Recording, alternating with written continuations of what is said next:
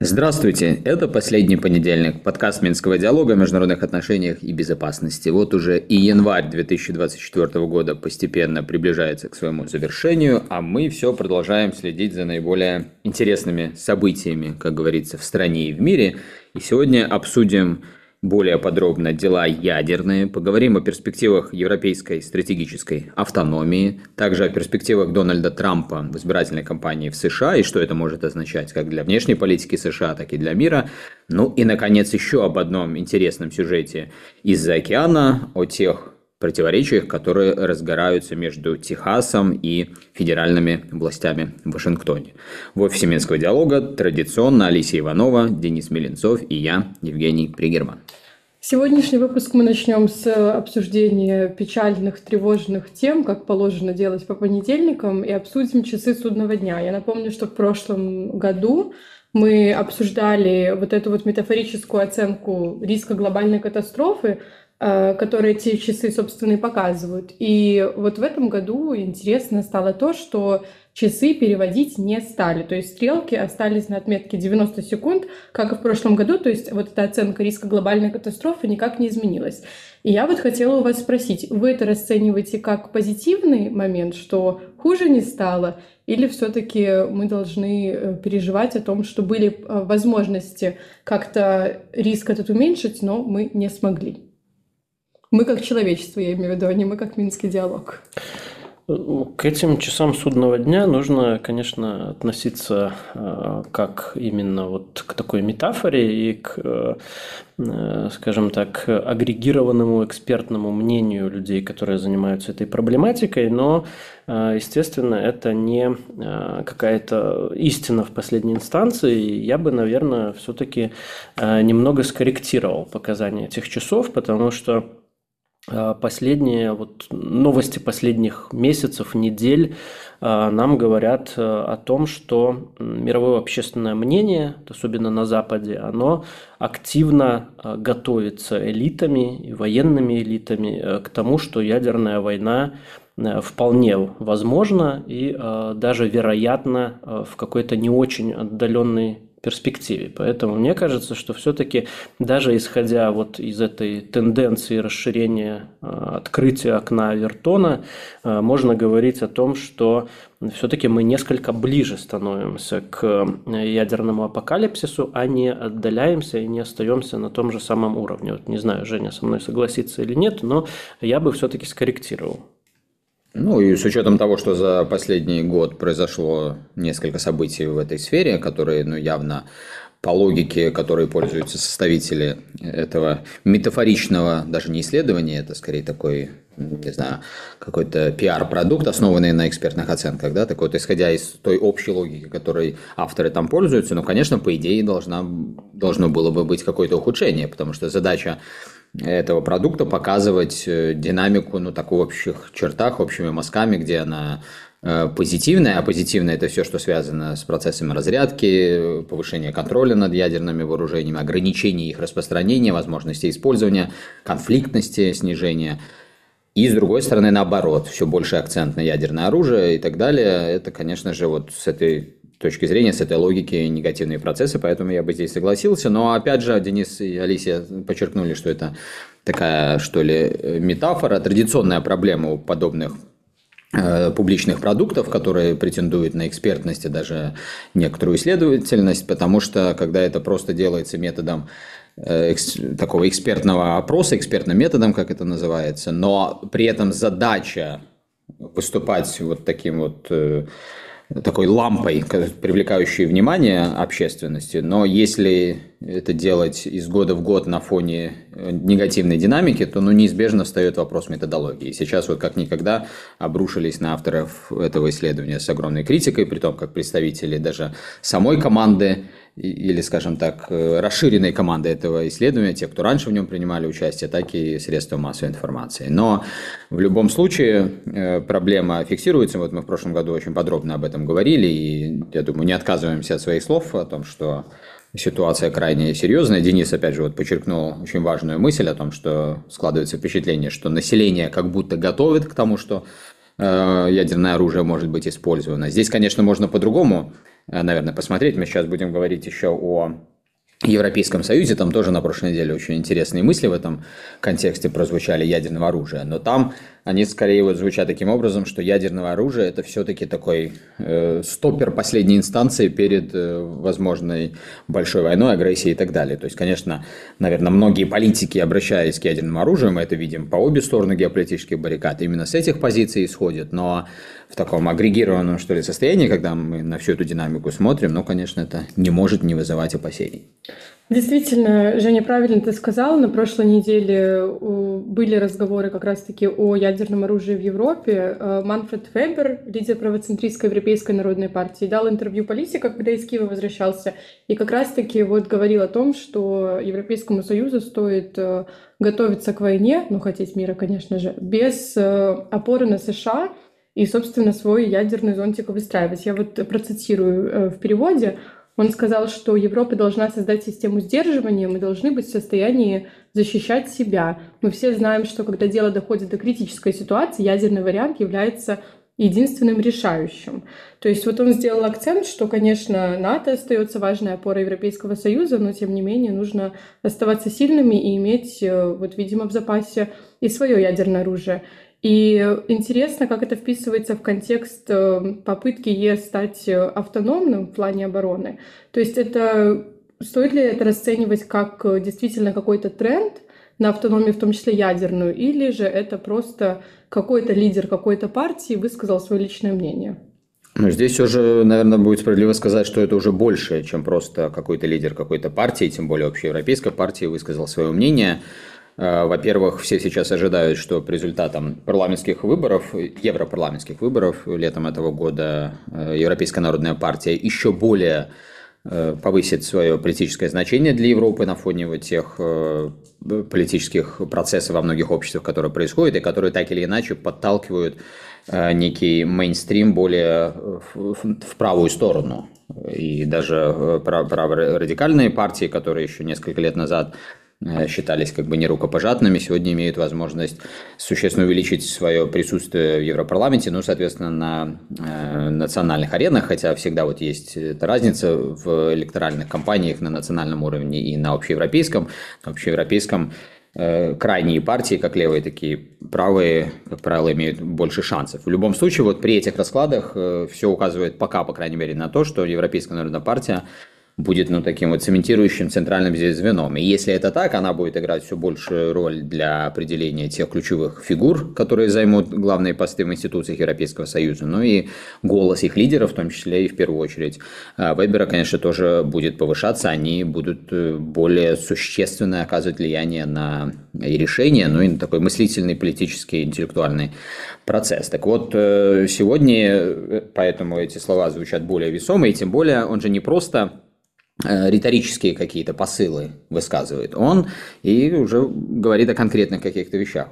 Связывая ядерный фактор с автономией европейской стратегической, он подчеркивает, что нужно вернуться к идеям, которые Франция традиционно продвигает, и, в частности, Эммануэль Макрон, он, по-моему, в 2020 году начал с того, что предложил в контексте этих своих помкнений к европейской стратегической автономии дать больше вес французскому ядерному оружию именно в общеевропейском масштабе для того, чтобы как-то снизить значение именно американского ядерного зонтика. Потом в прошлом году, по-моему, опять он это повторял, но как-то в последнее время к инициативам Макрона все меньше, как мне кажется, внимания, потому что этих инициатив уж слишком много, и очень часто они идут впереди паровоза и просто теряют какой-то шанс на реализацию еще до того, как, в общем-то, момент для того, чтобы их серьезно обсуждать, наступил. Но а Вебер предлагает все же вернуться к этим идеям. Плюс он обращает внимание и на Великобританию, понятно, вторая европейская ядерная держава.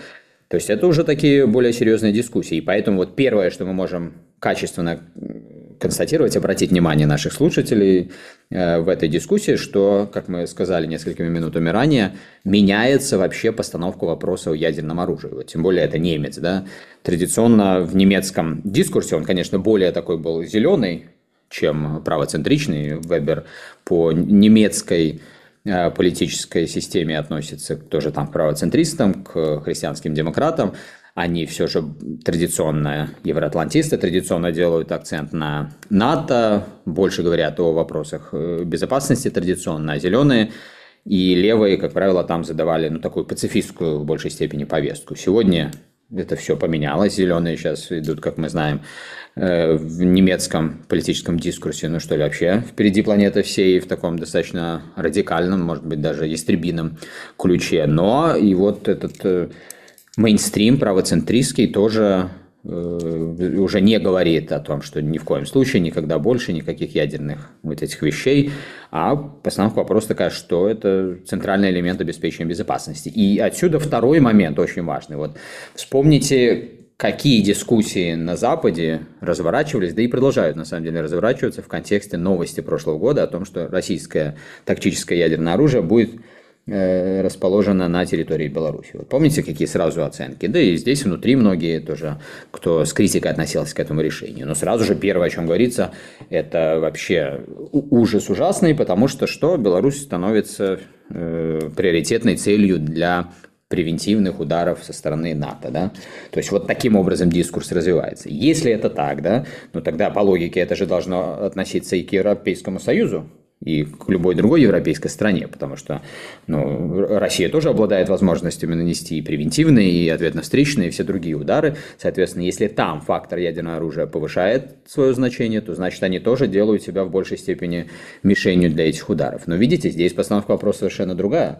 Здесь Вебер конкретно говорит, что ядерное оружие – это вот этот сдерживающий фактор последней инстанции. И это тоже, вот на это важно обратить внимание, не только потому, что мы видим такую разницу, двойные стандарты, как принято говорить, в обсуждении этой темы касательно Беларуси и касательно Европейского Союза, но и потому что, уходим мы постепенно от этой дискуссии, когда лучше предотвратить что-то, лучше избежать размещения ядерного оружия, чем потом полагаться на его сдерживающий эффект. Вот совершенно новая, качественная такая ситуация. И тут нужно, наверное, добавить, что все эти разговоры касательно ядерного оружия, они вписаны в более широкий контекст ожидания войны Запада с Россией. И здесь мы тоже видели на неделе развитие этого дискурса, этой риторики. И вот в связи, например, с тем, что глава Генштаба Великобритании заявил тоже очень так открыто, откровенно о том, что вероятность очень высока, и нужно готовиться к этому. То есть и немцы, и британцы уже, в общем, высказались достаточно однозначно. Поэтому здесь вот мы видим, с одной стороны, подготовку общественного мнения к идее, что война где-то не за горами с Россией, и второе к тому, что ядерное оружие, его размещение, оно не только легитимно, но и необходимо для того, чтобы Россию сдерживать. И это, мне кажется, все-таки такой качественный сдвиг, который мы должны учитывать вот даже в вопросе, например, этих часов судного дня. И, конечно, это все подогревается темой, которую тоже нам, наверное, стоит сейчас обсудить, успехов электоральных Трампа или еще предвыборных Трампа в США и ожидание, что он может стать вновь президентом. Последнюю неделю активно везде обсуждается сюжет, что вот якобы Трамп где-то в 2019 году, встречаясь с председателем Еврокомиссии Урсулой фон дер Ляйен, ей сказал, и тем, кто присутствовал за этим разговором, что вы же, наверное, понимаете, что если вдруг, не дай бог, будет какая-то военная агрессия против стран Европейского Союза, то мы не собираемся вас никак тут защищать, и вы должны исходить из этого. И вот, конечно, сейчас все, о чем говорят, в том числе и Вебер, это все увязывается вот к этому сюжету. Давайте подробнее поговорим про Трампа, потому что в последнее время только и разговоров, что будет, если или когда он победит в президентских выборах. Я предлагаю на кофейной гуще не гадать, а просто предположить, как на внешней политике США скажется, если Трамп станет вновь президентом штата. Чайная гуща будет, не кофейная. Да, тут... просто станет, не хочется обсуждать правильно, хочется обсуждать, как подготовиться можно к этому морально, если... Тут знаете, что касается станет-не станет, может быть, я в двух словах, прежде чем мы перейдем уже действительно к более этой содержательной дискуссии о возможных последствиях, в двух словах скажу о том, что вот мы имеем сейчас ситуацию, когда Трамп уже на первых двух праймерис, в общем, подтвердил то, что многие ожидали. У него там рейтинги, ну, просто зашкаливающие сейчас среди республиканцев. Первые праймерис он вообще в Айове там выиграл, ну, с неприличным счетом, что называется, после которых Рон Десантис, губернатор штата Флорида, который изначально воспринимался как главный конкурент, он объявил о том, что прекращает свою кампанию, и самое главное, что призывает своих сторонников поддерживать Трампа. Ну и потом в Нью-Гэмпшире следующие были праймерис, там уже не такой ошеломляющий разрыв был между Трампом и последней остающейся конкуренткой Ники Хейли, там всего на 11, по-моему, процентных пунктов он опередил, ну то есть всего это можно взять в кавычки, потому что это тоже очень много, но просто после тех вот огромных разрывов, которые были в начале, чуть менье, да, казалось бы. И когда мы смотрим на рейтинги и в целом его поддержки, ну тоже там, ну в общем ничего не указывает, как будто бы на то, что Ники Хейли имеет даже теоретические шансы его догнать. Но вот в чем как бы очередная изюминка всего этого процесса, это, конечно же, многочисленные криминальные дела, уголовные дела, которые против Трампа сейчас заведены. Там, по-моему, чуть ли не 91 дело сейчас открыто. И главное среди них это вот то, что его обвиняют в том, что он подстрекал, участвовал, активно там как-то организовывал вот эту попытку, ну, условно говоря, государственного переворота, когда он не признал результаты прошлых выборов. И многие ссылаются на, по-моему, 14-ю поправку к американской конституции, которая конкретно говорит, что лица, которые как-то были участниками попыток мятежей, они не могут занимать дальше никакие государственные должности. И в целом ряде штатов, по-моему, сейчас 19 таких осталось, открыты дела, и вот как бы встает вопрос, если в этих штатах ему будет запрещено участвовать в выборах, ну как бы насколько он вообще может стать президентом? Ответ на этот вопрос, по идее, мы должны узнать уже совсем скоро, потому что, по-моему, на 8 февраля Верховный суд согласился рассмотреть апелляцию Трампа к штату Колорадо, по-моему, и штат Колорадо просто запретил ему изначально участвовать в праймерис на своей территории. Ну и вот понятно, что в зависимости от того, какое решение будет принято Верховным судом, в общем, расчистится либо не расчистится вот эта законодательная дорога Трампа к возможному участию в выборах. Но, не знаю, мне кажется, что, учитывая, что уже не первый год длится вся эта история, наверное, основания ожидать, что ему уж прям-таки запретят участвовать дальше, наверное, не так много. Ну и вот тогда дальше действительно у нас открывается, скорее всего, базовый сценарий, опять повторение Трамп-Байден, как это было в 2020 году. Что касается внешней политики, то здесь, мне кажется, все-таки вот те вот такие алармистские тезисы, которые высказываются и в Европейском Союзе, и в других частях мира, они скорее, наверное, преувеличение, нежели какой-то действительно имеющий под собой основание прогноз, потому что, как мы видим, американская внешняя политика, она не столько завязана на конкретные персонали, и скорее она является такой производной от тех конкретных вызовов и задач, перед которыми стоят Соединенные Штаты. Все-таки это огромное, сложно устроенное государство, где масса государственных органов, не говоря уже вот про Deep State, этот пресловутый, задействована в принятии внешнеполитических решений,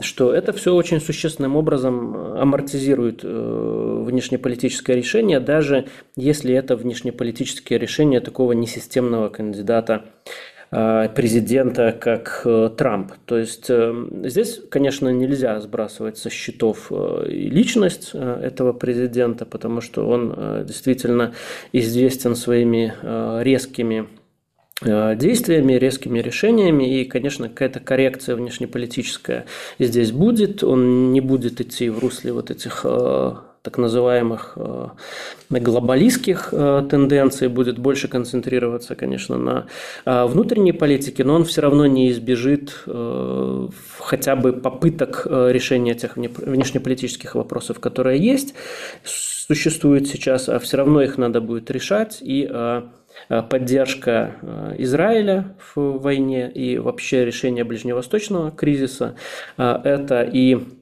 решение китайского вопроса, потому что в документах в доктринальных Соединенных Штатов записано, что Китай главная угроза, и так или иначе все равно вот эту и зависимость, и в противостояние с Китаем нужно будет разрешать, и Трамп от этого никуда не денется, то есть все равно это нужно будет делать. Но, тем не менее, скажем так, ну вот что я хочу сказать, что то, что делает Байден и то, что возможно будет делать Трамп, это не разворот на 180 градусов, да, то есть мы помним, как вел себя Трамп в конфликте с Китаем, это стало наследием для Байдена, он во многом продолжал эти тенденции. Мы видим границу, когда, с одной стороны, Байден клялся и божился, что не будет возводиться там ни одного метра стены с Мексикой, но он вынужден был продолжать антииммиграционную политику и ту же самую стену строить. То есть я бы это не абсолютизировал, то есть, скорее всего, во внешней политике будет меньше таких переломных моментов, чем во внутренней, если Трамп придет к власти, то есть амортизация довольно будет большая, вот, как мне кажется. Понятно, что это не отменяет стилистических различий между Байденом и Трампом. Но вот было очень интересно как раз на прошлой неделе статья Стивена Уолта в Foreign Policy, это такой знаменитый профессор Гарвардского университета, школы реализма, один из таких... Легендарных, да, правильно, да.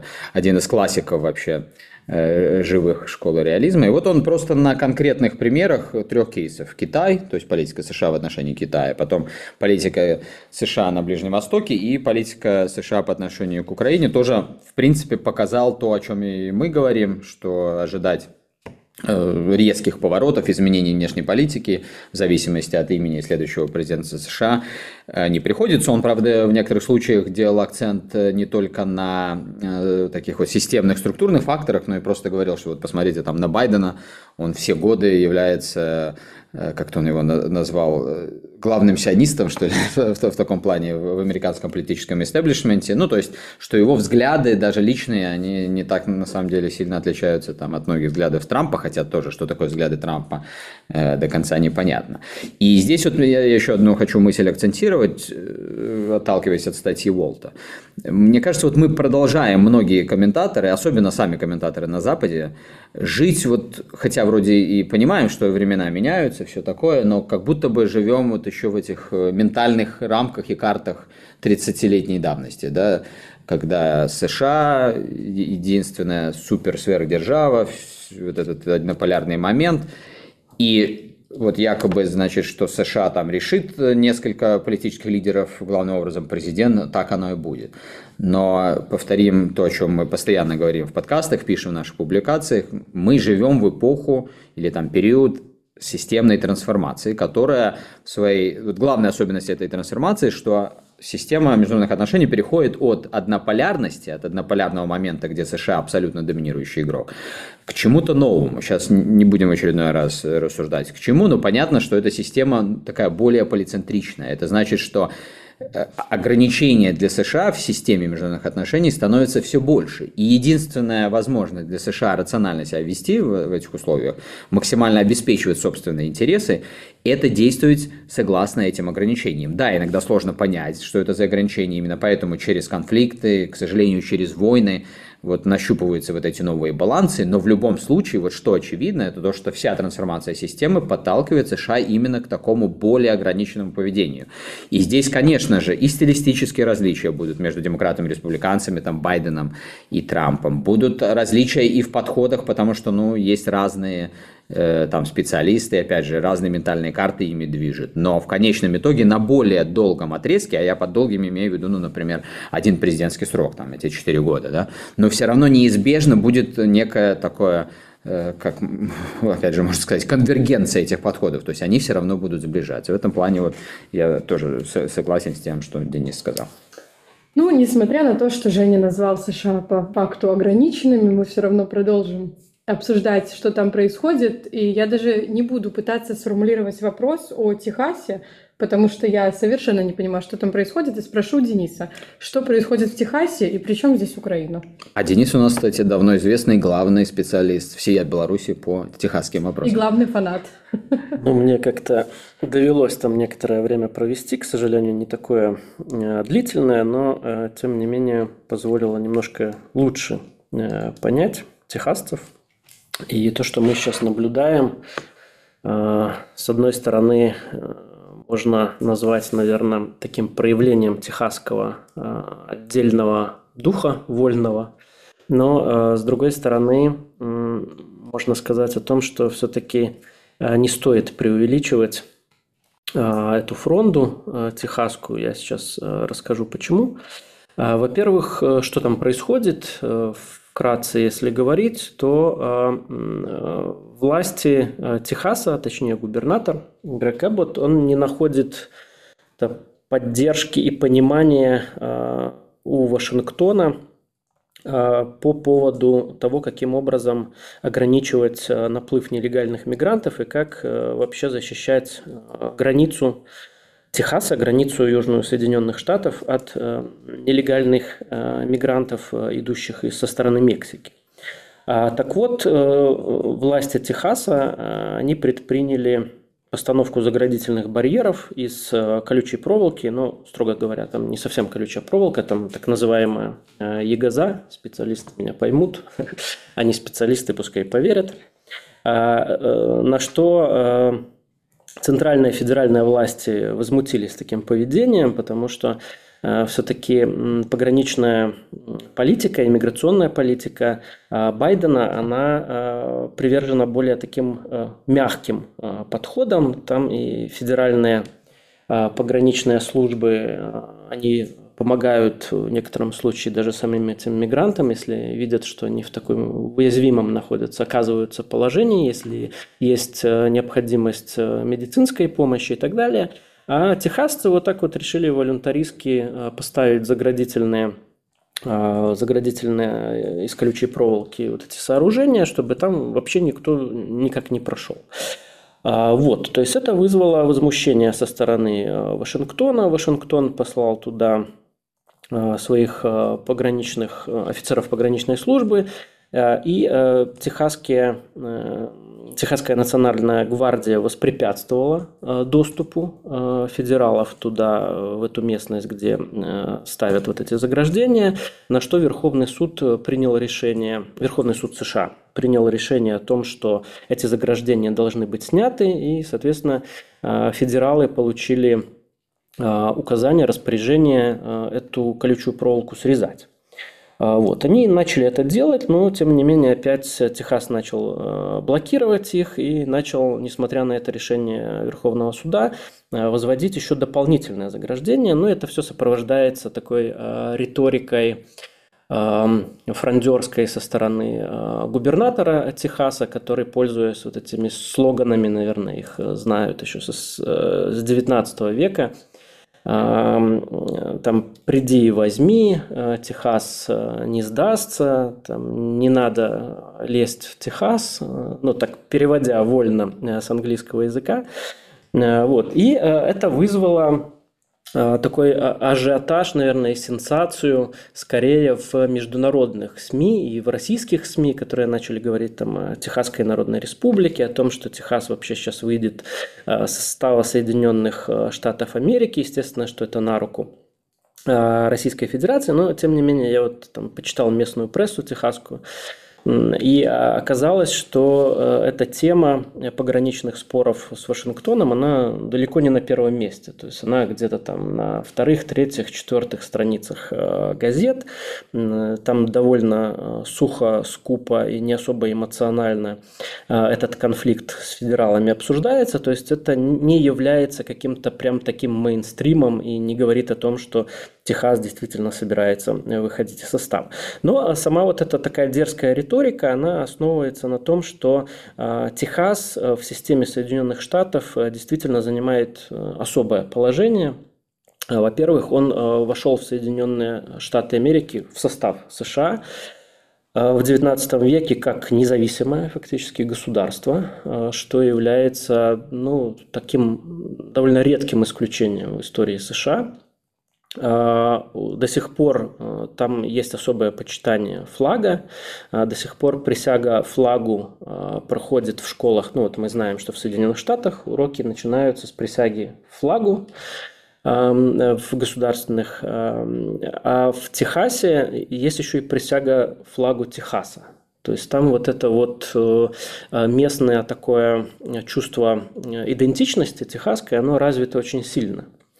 В отличие от многих других. Что-то похожее есть в Калифорнии, но все равно не на таком уровне. А там Техасская республика, все-таки это они воспринимают как такой бренд, и это культивируется. Там у них есть свой конгресс, здание которого почти не отличается от Конгресса Соединенных Штатов в Вашингтоне. Там собственные законы, то есть там очень действительно чувствуется отличие от всей остальной Америки. И чтобы понимали наши слушатели, что такое Техас как штат, я несколько цифр приведу. Во-первых, население штата составляет сейчас около 30 миллионов человек. Это между Флоридой и Калифорнией по численности населения. ВВП Техаса на 2022 год составляло $1,8 триллиона.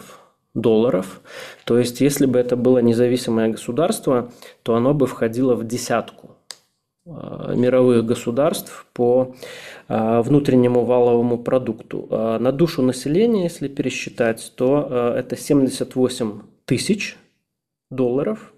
КНР и Российская Федерация 12 тысяч имеют показатель на душу. Южная Корея 34, Германия 51, Техас, повторюсь, 78. Техас занимает первое место в США по экспорту. И это первое место он держит уже 21 год подряд. Техас является крупнейшим экспортером хай-тека, хай-тековской продукции по состоянию на 2022 год. И Техас занимал, опять же, это место уже 10 лет к ряду. То есть, кажется интуитивно, что Калифорния должна была бы быть? Нет. И это главный производитель энергии, это в принципе понятно, потому что это такой нефтеносный штат. И что еще интересно, Техас является лидером по релокации бизнесов внутри Соединенных Штатов. И это мы помним Тесла, Илон Маск, он как раз туда перебрался. И это связано с тем, что там 0 корпоративного налога на прибыль. И 0 налога на прибыль для граждан обычных, для физических лиц. Денис так описывает, что может и нам в Техас переехать. А вы задумайтесь. А там, кстати, еще очень крутой находится университет, с которым, в принципе, было бы тоже неплохо запартнериться. Мы об этом уже обсуждали. Это номер 1 в Штатах по росту рабочих мест, росту количества рабочих мест. В 2022 году было плюс 650 тысяч. Рабочих мест. То есть, это многим даже и не снилось развитым государством. И плюс 19 морских портов, 26 аэропортов. То есть, это государство такое было бы очень даже внушительное, влиятельное, богатое. Потому что, я почему это перечисляю? Потому что у нас есть такой стереотип, что Техас – это там ковбои, прерии, пустыня, люди с ружьями под подушкой, которые где-то там охотой и рыболовством занимаются, но не более того. Оказывается, это, видите, очень развитый, благополучный, очень богатый штат. Так хочется сказать, это был чрезвычайный полномочный посол Техасской Народной Республики в Республике Беларусь Денис Мельянцов. Если нас слышат сотрудники американской администрации, посольства, то могут задуматься об этом. Да. Но что касается, возвращаемся к этому конфликту, я здесь еще тут буквально в пару минуток скажу, что на самом деле тут нельзя не отметить, что Техас здесь демонстрирует в рамках этой истории больше суверенитета, чем Европейский Союз.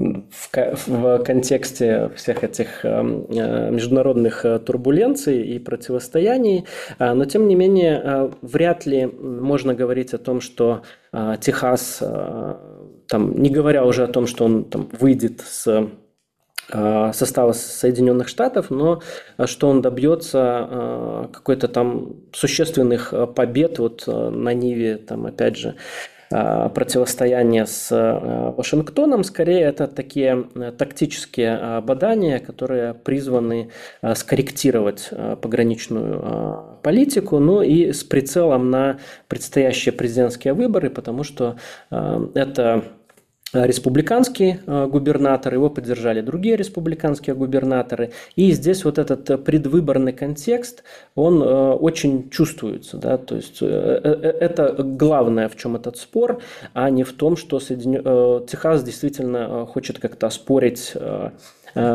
свои привилегии, свои права в рамках Соединенных Штатов и уж тем более как-то бросить вызов федеральному центру с прицелом на выход из Соединенных Штатов. То есть это все нужно рассматривать скорее вот в контексте политических баталий, нежели чем действительно какая-то далеко идущая война в преддверии там, гражданской войны в США, распада США, вот как это любят в российских СМИ часто представлять, поэтому за этим, конечно, очень интересно наблюдать, и особенно вот в контексте внутриполитических противостояний США, касающихся вопроса помощи Украине, потому что финансирование Киева, оно очень сильно, оно увязано, просто скажем, с вопросом границы, и это еще будет, я думаю, эта история, она будет развитие свое в дальнейшем получать, пока окончательно Конгресс не проголосует за какой-то вариант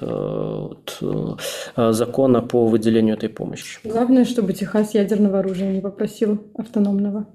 Ну, как суверенный актор, он слишком просить не будет, а, наверное, будет действовать, да. В любом случае... Учитывая вес такой. Учитывая вес, да, и все, что Денис нам рассказал про Техас. В любом случае, очень интересно, и нам надо Дениса почаще просить вот, техасские сюжеты рассказывать, ну, потому что действительно многие вещи просто как-то и не воспринимаются у нас по эту сторону океана или континента, да, вот в таком разрезе штатов. Про оружейные законы тоже интересно, но это вот отдельно как-то можно будет поговорить. Ну да, тем более, что вот и президентская кампания, которая набирает обороты в США, будет нам давать для этого оказии. Плюс, вот мы не сказали, Денис такую фразу бросил, что у Техаса, может быть, даже больше стратегическая автономия получается, чем у Европейского Союза или там отдельных государств Европейского Союза. Вот здесь тоже много можно интересного обсуждать, и в том числе в разрезе тех споров, даже, может быть, скандалов, которые набирают обороты в самом Европейском Союзе, в частности, в отношении Венгрии. Вот все сейчас обсуждают очередные анонимные источники среди дипломатов, которые вроде как нам анонсируют возможность запуска, ну, совершенно уже чрезвычайной процедуры в рамках Европейского Союза по лишению Венгрии права голоса в рамках институций, в том числе по тематике внешней политики. То есть вот тут есть за что, зачем понаблюдать, есть как что сравнивать, будем это делать. В заключение хотим обратить ваше внимание, что у нас на сайте есть новый, достаточно развернутый комментарий как раз-таки по президентской кампании в США и по фактору Трампа, так что вот мы что-то обсудили, что-то оставили за скобками сегодня разговора нашего, приглашаем на страницы нашего сайта, ну и традиционно будем и на этой неделе готовить некоторые эпистолярного жанра аналитические материалы для вас, поэтому добро пожаловать на сайт, хорошей недели, хороших событий и услышимся.